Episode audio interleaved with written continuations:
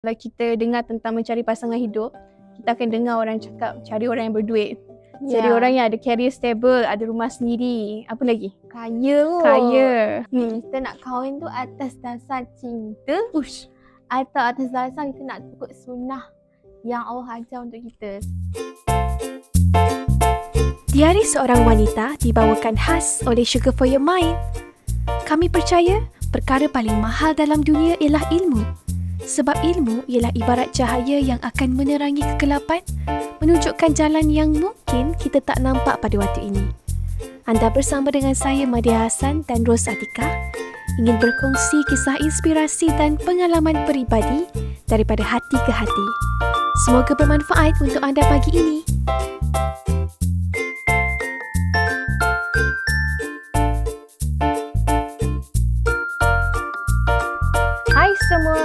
Assalamualaikum. Anda bersama dengan saya Madia Hassan dalam episod terbaru Diari Seorang Wanita. So hari ini kita ada tetamu istimewa di sebelah saya sebelum uh, nak perkenalkan lebih hari ini. Kita nak share dulu topik kita hari ini. Sebab uh, topik hari ini membuatkan saya terfikir nak share dan kebetulan ada orang yang macam tanya saya, ah, ini actually family adik lah kan. Nama dia Anis Sakina. Hai Anis. Hai. Hai. Hari Sakina apa perasaan hari ni dapat join? Apa harapan? Harapan dapat ubah mindset Ubah mindset tentang? perkahwinan. Yes, itulah sebenarnya topik kita hari ini iaitu perkahwinan sepatutnya membahagiakan ataupun menyerabutkan. Ah, sebab setuju tak Anis dekat luar sana sekarang kita nampak banyak isu rumah tangga. Yes, Kan? betul. Betul kan? And then kalau kita tengok dekat uh, social media, Hmm. kita buka Facebook, kita buka YouTube, kita buka apa lagi, IG, TikTok, kita asyik nampak social media punya problem which is masalah rumah tangga. Yes. Uh, penyondol lah, lagi Yes. curang, uh, perempuan ni lah, perempuan tu lah. So, hari ni memandangkan tadi sebenarnya cerita dia, Maria dengan, uh, ni Maria panggil Kak Cik. Tahu Kak Cik, kita orang tadi drive keluar hari ni dan tiba-tiba termasuk topik tentang perkahwinan. So, Kak Cik ni sedang mencari calon. Bukan Boleh apply. ni. Habis tu kalau bukan mencari, Tengah nak cari ciri-ciri Ah, yang okey, calon silap. Silap tengah cari ciri-ciri calonnya dah ada. Jadi untuk episod kali ni uh, ialah untuk kita go deep pada mindset apa yang kita kena ada tentang perkahwinan sesuai untuk anda yang mungkin bakal berkahwin ataupun yang nak berkahwin eh samalah kan Hmm. ataupun yang memang dah berkahwin yang nak upgrade diri. Sebab sebenarnya apa sahaja dalam kehidupan kita ni yang kita tengah rasa susah, dekat situlah tanda-tanda kita kurang ilmu. Pernah dengar Betul. tak? Kan? So kalau kita nak perkahwinan kita grade A macam kat zaman sekolah, kita mesti ada ilmu level A. Dan practice level A lah kan. Hmm, Kita kena betul. buat homework. Betul? Betul. Yes. ha. So hari ni Anis Sakina kita nak go deep. Anis ready? Ready. Ready ya. Okay. Interesting fact pasal Anis Sakina. Sebenarnya Anis ni adalah di belakang takbir Sugar for your mind all this time ramai orang tak tahu. So, that's why saya terfikir why not kita bring forward Anis Sakina ke depan sebab Anis adalah antara orang yang kalau ada tengok video best-best dekat dekat kita punya IG, TikTok and then kita um, dengar macam wah apa ada visual best-best siapa yang post every day inilah orangnya. Ya, Anis apa perasaan post hari-hari? okay, excited. Excited. ilmu. Alhamdulillah. Alright, so Anis tanpa kita membuang masa, jom kita masuk ke uh, perkahwinan. Uh, Ya. Okay, Anis, apa pandangan Anis tentang perkahwinan? Perkahwinan. Soalan kebat ke?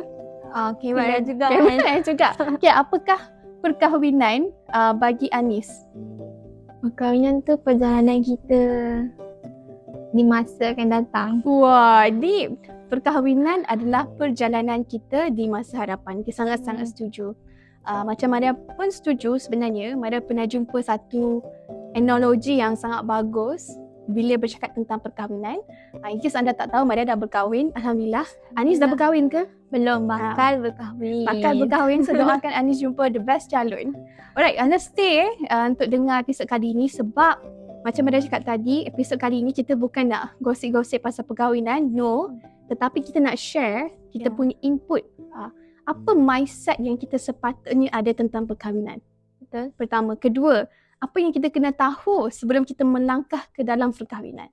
Ketiga, oh, macam panjang pula kan. Hmm. Ketiga, apa yang kita boleh buat kalau kita dah berada dalam perkahwinan untuk kita, macam Anis cakap tadi, perjalanan menuju ke masa depan. Hmm. Right. Uh, Maya pernah jumpa analogi yang sangat bagus daripada Pramohaya. Tahu tak dia cakap apa? Kak Cik Pramohaya cakap, perkahwinan ni macam kita drive kereta. Kita mesti ada destinasi yang sama. Yes. Betul tak? Mana boleh uh, seorang nak ni, seorang nak pergi ke Kelantan, seorang nak pergi ke Johor. Kan? So dia mesti dua-dua ada destinasi yang sama, membawa kereta yang sama. Cumanya dalam perkahwinan, pemandunya adalah lelaki. Ha, pemandu adalah lelaki, wanita adalah kita basically kita tukar lah. Kalau dulu kita drive seorang-seorang, lepas kahwin kita naik kereta suami. Ha, so apa jadi kalau kita naik kereta suami? Kita kena ikut destinasi dia jugalah. Ah betul.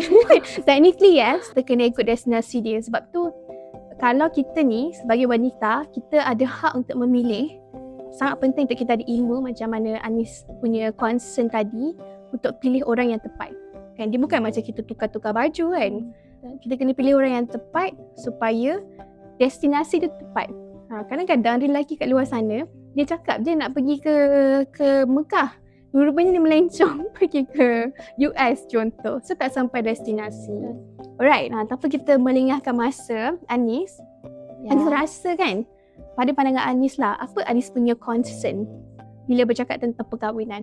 Sebelum tu, Anis sebagai orang yang tak berkahwin lagi, sedang mencari calon yang lebih tepat. Kan, mencari ni kriteria calon tu mungkin ada. okay, untuk Maria pula dah berkahwin, Alhamdulillah. So kita share kita punya perspektif dan Maria pun disclaimer sebelum kahwin Maria banyak belajar, banyak follow orang-orang yang mengajar tentang perkahwinan lah. Ah, Banyak follow ustazah, banyak ah, follow from Muhaya, banyak juga belajar benda-benda ilmu barat yang membolehkan kita prepare better knowledge about marriage. Jadi Anis, apa concern Anis bila bercakap tentang perkahwinan? Perkahwinan ni start daripada mindset kita sendiri lah. Hmm. Kita nak kahwin tu atas dasar cinta Ush. atau atas dasar kita nak ikut sunnah yang Allah ajar untuk kita sebenarnya. bagus. Kan Hmm. ada orang dia macam Okay, aku tak nak lah kahwin. Aku dah macam tahu hati dengan lelaki. Maybe Hmm, dia hmm. ada kisah silam ni Ya, sebelumnya. maybe. Ah, tapi sepatutnya tak boleh lah macam tu. Macam berdosa. Dah dosa sebenarnya. Kalau Hmm. kita dengar Ustaz Wadi Anwar kot rasanya pernah cakap. Tak semestinya lelaki tu semua sama. Kan semua perempuan Hmm. cakap Hmm. semua lelaki sama je. Ya, betul. Dia macam tak trust lah. Ni pasal isu Ha. ah, trust lah. Ni cakap uh, trust Hmm. issue kan. Betul juga sebab memanglah kalau kita dengar dalam social media, kita asyik dengar lelaki ni macam ni lah, teruk lah. Tapi itu yang kita nampak dekat social media. Padahal sebenarnya dalam Al-Quran, ada dalam surah Ar-Rum tentang perkahwinan akan mendatangkan dua benda, mawadah, rahmah. Hmm, betul. Dan mawadah, rahmah, kegembiraan dan ketenangan, uh, belas kasihan bila kita melihat pasangan. So dalam kata lain, sebenarnya kita sepatutnya rasa tenang dengan pasangan kita.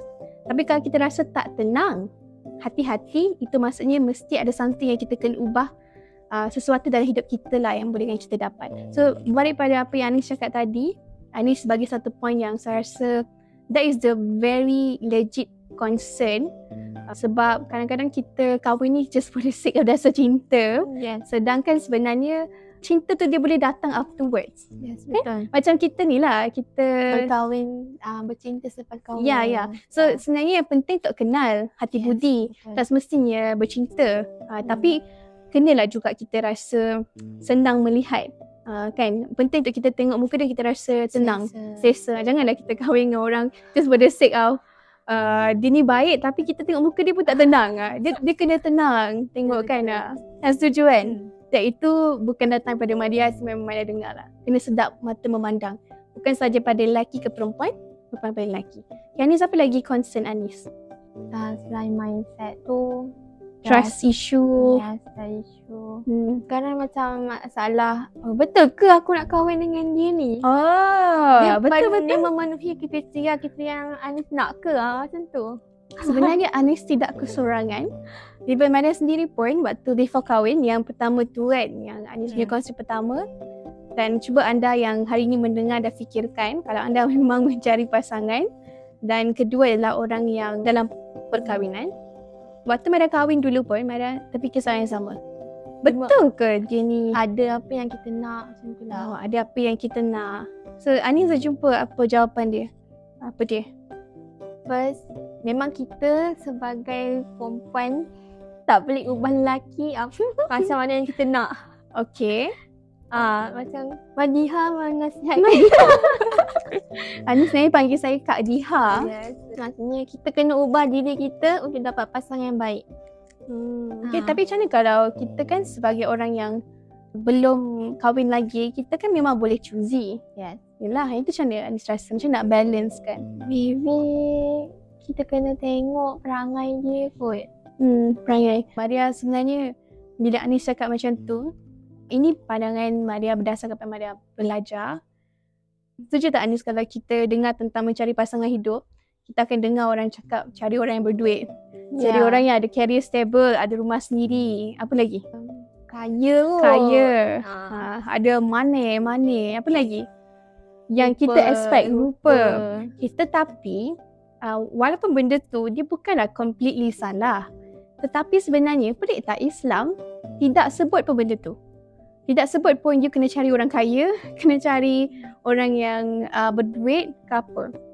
Sebaliknya Islam tekankan dua benda yang penting. Uh, bukan maksudnya kita tak boleh ada kriteria ni, tidak. Tetapi ada dua kriteria penting, mindset ni eh. Kita bercakap tentang mindset episode ni.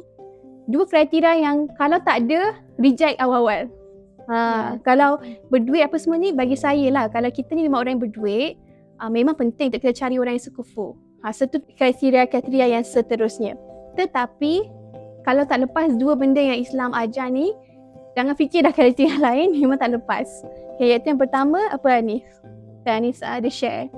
Yang bersolat. Ya, Yeah, Anis. solat lima waktu. Betul, solat lima waktu.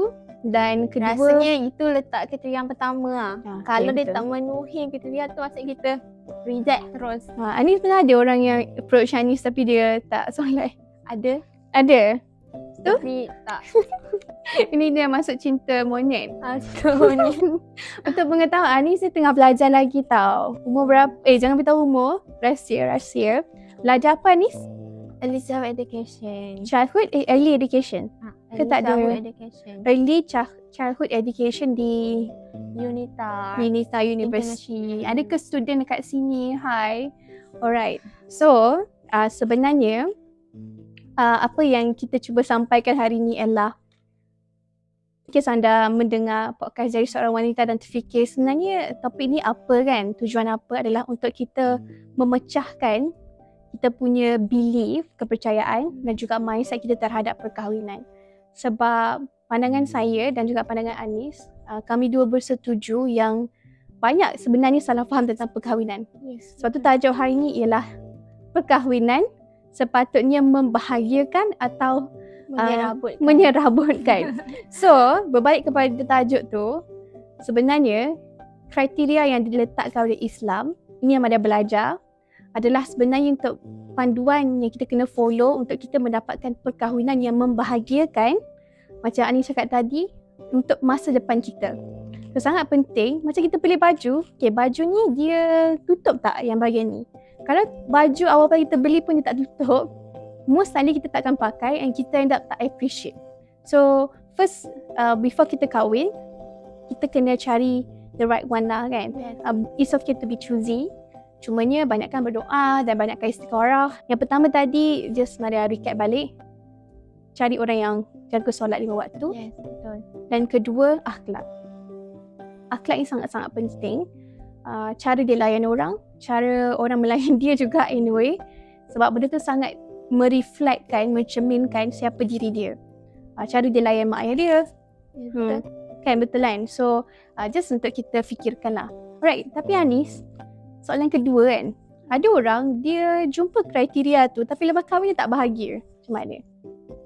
Maybe dia fake. Fake.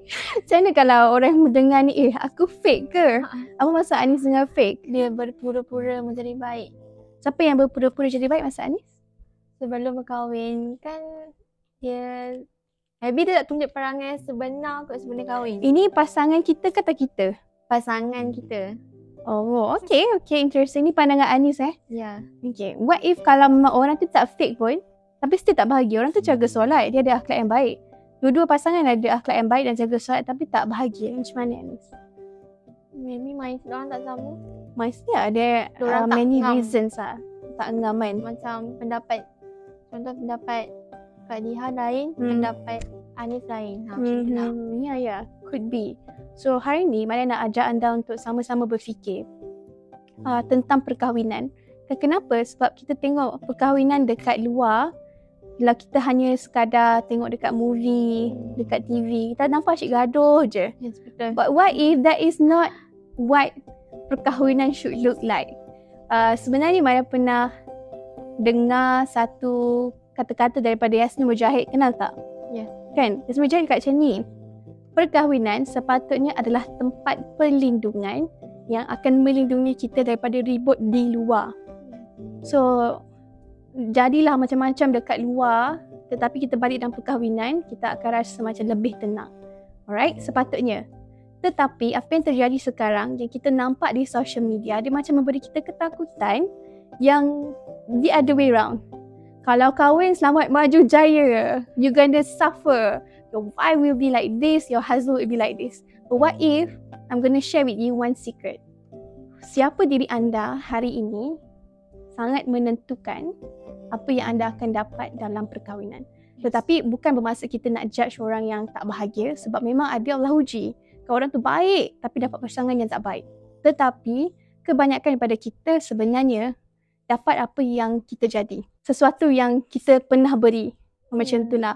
So point yang saya nak sampaikan adalah satu mindset yang kita nak ubah hari ini, sejuta Anis adalah perkahwinan sebenarnya sepatutnya menjadi Bahagia. berbahagia. Kalau tidak bahagia, bermaksud mungkin kita kurang ilmu, kurang praktis ataupun yang ketiga uh, mungkinlah Allah uji kita kan dengan pasangan yang yang tak sama dengan kita. Memang ada kan kisah Nabi Nuh yang bayangkan Rasul baik kot. And Rasul ni dia punya ada pernah dengar antara ciri dia adalah handsome.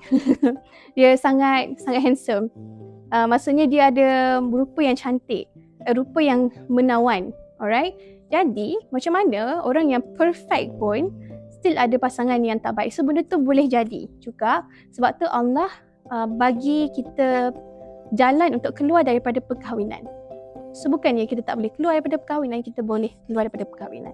Cumanya we are talking about the majority of us hari ni. Alright, okay Anis, ingat tak tadi sebenarnya kita ada conversation yang sangat menarik bila Ya. bercakap tentang perkahwinan which is uh, tentang expectation dan mindset kita lepas kahwin. Uh, so the first step tadi adalah uh, before kahwin which is Anis cakap ada trust issue lah kan. Uh, Anis rasa sebelum kita masuk ke bahagian kedua kan, rasa apa the, the biggest um, challenge untuk orang yang nak berkahwin ni? ter, ter, tertanya dekat diri sendiri jugalah. Hmm. Patut ke kita ubah orang Oh, good question. yang kita contohlah pasangan kita tu jadi Hmm. yang lebih baik seperti apa yang kita nakkan sebelum kahwin ke selepas kahwin? sebelum kahwin. Ah, pandangan Anis?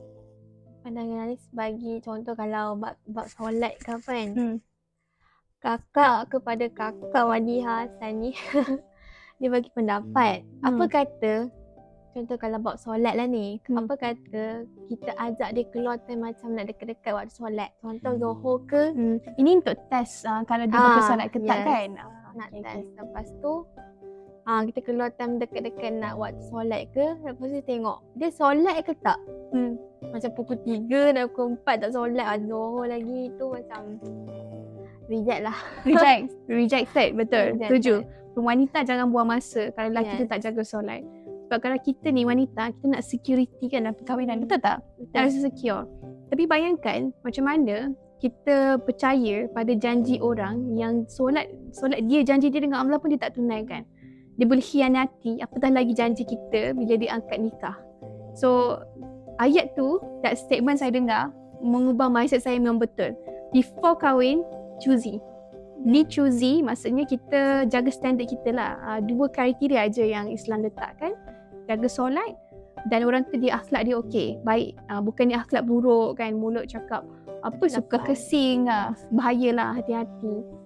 Okay, jom kita uh, masuk ke bahagian kedua. Kan sebenarnya Maria share, Maria ajak Anis untuk share uh, podcast hari ni sebab Maria nampak value lah bila kita uh, mengubah kita punya mindset, perspektif terhadap perkahwinan. Uh, okay, so kalau tadi kita bercakap tentang sebelum kahwin, it's okay to be choosy. And kita kena test partner kita. Kita bukan macam pilih baju. Tapi lepas kahwin, kita nak check um, adakah mindset kita ni akan menyediakan kita kepada perkahwinan yang bahagia atau sengsara. Okay, Anis, walaupun Anis belum kahwin lagi, Anis rasakan apa number one yang Anis boleh terfikir sekarang yang penyebab utama kenapa perkahwinan jadi tak best? Tak best bagi Anis, uh, bagi pengalaman yang nampak lah. Ha, ini Anis tak pernah lalui eh? Lah. Oh, Dengan kawan-kawan kahwin muda. Kawan dah ramai dah kahwin muda. Alamak. So, dia, dia cerita. Alhamdulillah. Ah, dia cakap, ah, dia macam, ah, macam mana aku macam tak tak percaya dengan suami aku ni. Macam, Aduh. ah, apa ba- bagi dia dengar pendapat orang cakap, cuba kau check phone suami. Oh, macam ni, macam ni? Uh, kurang jelas sikit. Dia macam dia fikir macam suami selalu balik lambat. Okay. Padahal suami dia bagi cakap dah nak buat kerja sampai lewat malam ke. Dia Hmm. macam drama kan. Mestinya tak. Oh, Ni betul betul. reality Benda tu boleh sebenarnya. terjadi. Ya. Maksudnya dia ada pas dia ada masalah trust issue lah sebenarnya. Isteri kepada suami. Yes. Hmm. Dia fikir macam sekarang kan banyak uh, sekarang kan musim penyondol kan. Alamak. tak tahulah Suka trend hati je kita label orang penyondol kan. Tapi faham? Ah, dia fikir negatif Hmm. lah maksudnya. Fikir macam oh suami aku ni ada perempuan lain ke Hmm. apa balik lewat. Hmm. Dia macam tu padahal suami dia buat kerja je. Yelah, suami kan Ah, dia orang dia- suka memberi. Dia orang ni tak kisah Suka kerja kisah. lama ke Hmm, kerja cepat. Eh, kerja lama je. Dia orang tak kisah overtime ke apa. Dia orang suka memberi. Hmm. Bagi Anis Hmm. kepercayaan tu penting jugalah. Betul? Bagi orang yang dah kahwin lah. Bagus Anis ni. Walaupun belum kahwin lagi. Hmm. Okay, so Anis cakap tadi, maksudnya kalau check phone eh. Hmm. Uh, Bagi Anis macam tak patut sebenarnya. Kalau Maksudnya- kita dah kahwin dengan dia, kita patut percaya lah. Okay, bagus. Jangan check phone. Ya. Uh, sebab check phone wanita kepada isteri memang um, suami macam ni tau. tahu Bagi lah. dia lelaki, betul. Bagi lelaki, kepercayaan adalah benda yang penting. Uh, wanita pula, kasih sayang lagi penting. Macam ni, Ya. macam imagine kita dalam perkahwinan, siapa setuju? Ini bukan daripada Madiha eh, ni mana dengar banyak ceramah cakap benda yang sama. Wanita, dia lebih penting untuk rasa disayangi. Bila dia rasa disayangi, dia akan lagi mudah memberi, jadi pelembut, penyabar, macam-macam. Tapi bila dia rasa tak disayangi, rasa tak dihargai, dia akan start buat benda-benda pelik. You know? Yes. It's a sign of insecurity. Ada banyak faktor cuma uh, point dia adalah point ni memang ada belajar wanita dia sangat penting untuk rasa disayangi. Lelaki terbalik. Lelaki ni kita tak perlu pun cakap I love you ke apa. Tetapi penting untuk dia rasa dihormati, dipercayai. Ha, dia ada dua. Trust and respect. Sangat penting. Tetapi wanita dia tunjuk sayang kepada suami ni cara yang salah Ya. dia jadi macam bebe-bebe macam mak-mak. Padahal itulah yang lelaki paling tak suka. So, um, itu pun Maria cakap ni bukan daripada pengalaman tau. Daripada yang Maria belajar.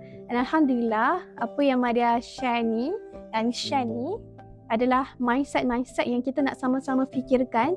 Apa lagi mindset-mindset kita yang selama hari ni, bila bercakap tentang perkahwinan, sebenarnya sedang menjadi racun kepada perkahwinan kita menyebabkan perkahwinan kita jadi tak best. So betul, Maria sangat setuju dengan Anis cakap. Uh, kalau lelaki cakap dia keluar, uh, cuba percaya, bagi hormat uh, dan elakkan check phone lah. Sebab check phone ni saya tak tahulah. Dia macam, I don't know, you are inviting more trouble in your life. Please don't do that. You know, sebaliknya kita jadi orang yang sentiasa menghormati suami, menyayangi, menyayangi dengan cara menghormati, insyaAllah you get more love out of it. Kan sangat-sangat setuju. Anis ada mention tadi sebenarnya pasal macam mana kita nak perbetulan pasangan eh? Ah. Benda tu pernah jadi juga kan lepas perkahwinan? Yes, Macam ni? Tunang kan orang akan cakap sini. Hmm. Ada ada orang akan tanya macam macam bawang rasanya. Macam uci bawah. Okey. Betul ke nak kahwin dengan dia ni? Hmm. Kerja apa? Oh, okey Ah, okey. Dia macam menyibuk. Oh, tak apalah. Mungkin makcik tu sayang kita. So, dia nak, dia kisah. Betul tak? Kalau saya, saya pun tanya. Kerja apa kan? Tetapi kita kena tahulah kalau kriteria yang dua, dua pertama tu lepas and dia pun menunjukkan orang yang memang mesti berusaha cari rezeki. Jangan risau pasal rezeki. Rezeki Allah sangat luas.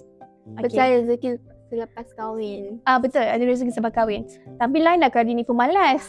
Ah, hati-hatilah kan. Kalau kita kan ada pilihan untuk memilih. Okay, sebenarnya Maria nak share satu mindset. Ada kawan Madiani, dia cakap macam ni kat Madi sebelum kahwin, dia cakap macam ni. Madiha, nanti lepas kahwin, mula-mula kahwin memanglah best. Lepas kahwin, kita akan start nampak kelemahan pasangan kita. Ani setuju ke tak setuju dengan mindset Setuju. tu? Mau kalau cakap macam tu, tak lah. Pandangan. tak, tak, tak, tak. Tak, okay, mindset tu macam betul. Yes. Kan? Tapi sebenarnya itu Banyak orang cakap. itu dia macam ni, itu adalah realiti untuk sesetengah orang. Hmm. Tapi sebenarnya kalau kita faham betul-betul, mindset itu boleh membunuh kita. Kenapa dia boleh membunuh? Um, Ani setuju tak? Apa jadi kalau kita ni dah ada mindset, awal perkahwinan je best, pertengahan tak best, akan sengsara, ada banyak bersabar, which is betul reality untuk ramai orang. Tapi kita start macam ni, aku akan nampak banyak gila kelemahan pasangan. Lepas tu dia, lepas kita start mula perkataan, weh aku dah nampak dah belang dia. Oh macam ni rupanya dia. Lepas tu menyesal. Is that really good mindset? Kan tu kita tanya pada diri. Contoh macam Maria duduk dengan Kak Cik, oh makcik Kak Cik ni macam ni rupanya. Teruk perangai dia. Contoh eh, bukan disclaimer Kak Cik bukan macam tu. Cuma what if kalau kita ada this really bad mindset, kita start mencari-cari kelemahan orang, secara naturalnya, setuju tak Anis, lagi banyak kita cari kelemahan orang, lagi banyak kelemahan kita akan jumpa. Betul. Dan sebenarnya bila kita nampak kelemahan orang, kita mula nampak kesilapan orang, ketahuilah itu tanda-tanda hati yang berpenyakit. Ada banyak sombong. Ha, Zaz kan? Sombong. Merasa lebih baik. Ya, bahaya. Sebab tu sebenarnya the right mindset yang kita kena apply ialah sentiasa fokus cari kebaikan pasangan. Lagi banyak kita cari keburukan pasangan, memang lagi banyak kita jumpa. Kan macam kita, um, Anis tak pernah beli kereta lagi. Tapi Anis nak beli kereta warna pink contoh. Pink, kita apa Anis sebut satu kereta? Azia. Azia pink. Lepas tu, apa jadi bila the moment Anis decide, okay Anis macam teringin nak Azia pink. Hmm. Tiba-tiba dekat tepi jalan jumpa lagi, eh Azia pink. Pink. Azia pink. Akan start lagi banyak jumpa Azia warna pink. Betul tak? Betul. Sebab tu, the same thing is happening dalam marriage. The moment kita decide untuk mencari kelemahan pasangan, kita akan jumpa lagi banyak kelemahan pasangan. Betul. Oh dia yang teruk lah macam ni, macam ni, macam ni. And guess what? It would make your life miserable, disaster. If you have that mindset, jangan terkejut kalau hidup kita sedang rasa tak best. I, Maria stress this thing because ini adalah satu mindset yang akan menyerabutkan kita. Sebaliknya kita nak terbalikkan Kak Cik. Okay. So nak terbalikkan kepada apa kebaikan pasangan yang kita nak amplify kan. Contoh kita kahwin dengan orang yang pemurah. So kita fokus kepada kemurahan dia. Masya Allah guys, kalau korang puji pasangan, especially ini wanita kepada suami, korang puji kebaikan dia, walaupun kita akan nampak keburukan, tapi ketahuilah setiap kali kita nampak keburukan, diri kita yang problematik sebenarnya. So, uh, kecuali kalau yang dia buat tu memang macam contoh tak solat, lain kan. But the moment you focus on kebaikan, kebaikan tu akan expand, expand, expand. And that is the root of psychology. Kita panggil sebagai positive reinforcement. Sebab tu Maya tak tahu ramai orang tak tahu pasal pasal uh, this mindset tau. So Anis kalau Anis kahwin nanti, Anis cari 10 kebaikan pasangan and setiap hari sebut kebaikan tu. Trust me, that kebaikan akan expand, expand, expand and you get more. Ya. Uh, Maya nak share satu analogy boleh ke Anis? Boleh. Okay, cuba imagine Anis pergi kerja. Lepas tu, bos Anis selalu marah Anis. Ya. Anis, kenapa Anis tak buat macam ni? Kenapa Anis tak buang sampah tadi? Anis kan dah cakap jangan buang sampah. Anis? Anis, kenapa Anis macam ni? Anis, Anis tak balik lambat. Anis tak fikir ke orang? Tak fikir ke perasaan orang kat rumah? Apa perasaan Anis bila nak pergi office the next day? Macam kenapa eh? Kan? Rasa, and, and imagine Ha. perasaan tu dia berulang-berulang selama setahun, dua tahun, tiga tahun. Bos Anis tu actually marah Anis. Apa jadi? Rasa annoying lah. It's annoying. And Anis akan start rasa tak suka duduk Ya, kat office, betul tak? Rasa nak berhenti kerja. Berhenti kerja and nak pergi office macam, oh, why do I have to go to office? And believe me, the same thing, percaya tak? Itu terjadi dalam perkahwinan kebanyakan orang. Why? The boss fokus kepada kelemahan Anis dan dia cari salah Anis je. Padahal Anis buat banyak kebaikan kot. Anis datang awal. Office contoh kan. But what if kita terbalikkan? Bos tu dia akan puji Anis. Oh Anis, bagus saya datang awal setiap hari. Oh Anis datang hantar kerja on time eh. Walaupun Anis tadi adalah dia terdelay kejap tapi dia hantar on time. Lepas tu dia puji Anis. Oh, Anis, uh, your work ni kat sini macam ada problematik sikit tapi kat sebagainya memang bagus. Keep it up. Wah Anis, memang terbaik lah Anis punya prestasi bulan ni. Wah Anis thank you so much sebab selalu bantu kita orang dekat office. What do you feel? Rasa dihargai lah. Dan bila Anis rasa dihargai apa Anis akan bagi lebih? Kita akan lagi lagi usaha keras untuk Kan? buat kerja lagi bagus. Ha, dia Exactly. And Anis perempuan. Betul lah. Lelaki, Anis letak tu dalam diri seorang lelaki. Lelaki ni, it's a creature of performance. Dia orang orang-orang yang suka perform. Ha, betul. Kita, kita tak boleh suruh suami kita buat macam mana? Ah, abang tolong buang sampah jap. Ha, dia rasa macam tak ada hati lah. Yes, macam yes. Dia, dia, dia kadang-kadang kan. dia tersabar. Eh. Betul, betul. Dia kadang-kadang, betul kita boleh minta tolong. Lelaki ni dia, dia suka rasa diperlukan. Tetapi, hati Jangan kita tu, disuruh. Ha, jangan disuruh. Hati kita tu yang sebenarnya kadang-kadang bahasa sama. Uh, abang nak minta tolong versus bang tolong. Dia. Kadang-kadang ayat sama tapi niat tu berbeza. Niat Yes. pertama mengarah. Kau ni tak banyak tolong. Tolong sikit. Betul. Betul kan? Okay. Niat kedua adalah I really need help. Can you help Yeah. me? I know you've been so tired dekat office but can you help me? Because I really So, need your help. rasa high stress ni lelaki akan suka membantu. So I don't know lah this mindset um, take away untuk anda semua. Thank you yang mendengar di TikTok. Kami sedang merakam podcast di uh, channel lain. Alhamdulillah. Dan hari inilah tentang mindset kita terhadap perkahwinan. Apakah mindset-mindset yang membunuh dan mindset-mindset yang membina. Dan untuk kita tahu mindset kita tu membunuh atau membina. Kita nak A ni perkahwinan. Tapi kita tak buat satu benda ni. Apa dia? Belajar.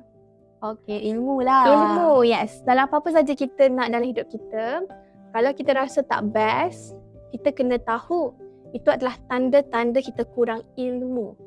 Ilmu ni dia akan memberi kita idea, memberi kita uh, inspirasi apa nak buat, uh, memberi kita direction kan apa tindakan yang betul, apa tindakan yang yang salah, right? Untuk kita ambil tindakan insya-Allah.